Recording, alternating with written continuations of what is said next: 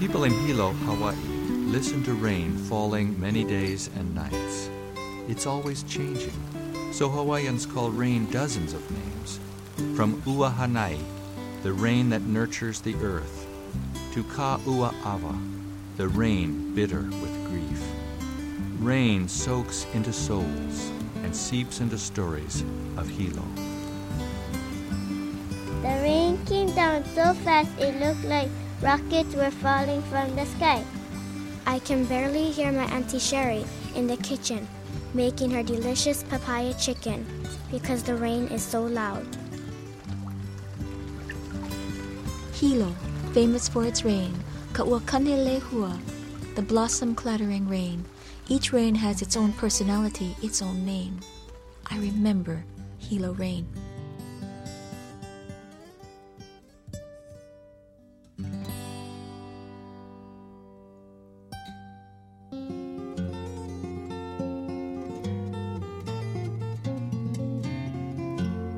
From the festive flowers and fiery volcanoes of Hawaii, Rural Voices Radio presents I Remember Hilo Rain, a downpour of voices from Hawaii. I'm Kim Stafford, a teacher and writer. I've been working with teachers around the country. Under the stewardship of the National Writing Project, we've written and read our work to one another and talked about how to teach writing. Here in Hawaii, I am a haole, or outsider, but I am invited to listen with you to students and teachers reading their original writings about Hawaii. This time, let's watch uh, Mrs. Kekaoha, and we'll start with her, okay? Okay. Are you ready? Aloha,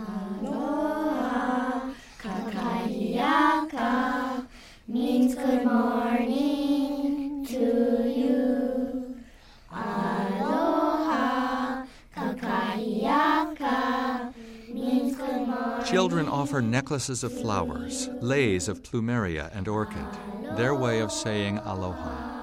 They say this word means in the presence of the breath of life.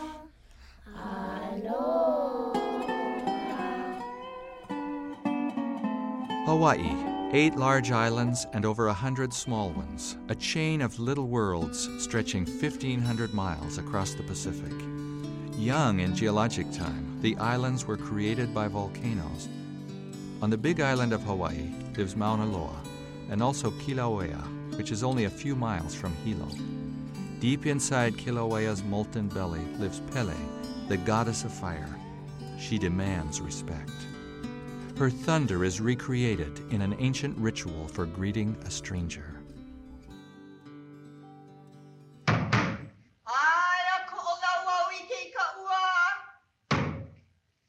Haka by T. Kulani Kalina.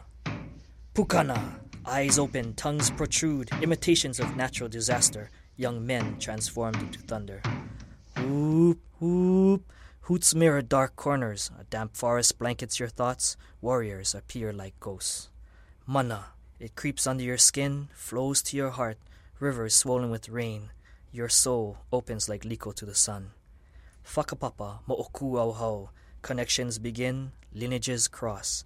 Faces of lines form highways to histories. In the end, friends are made.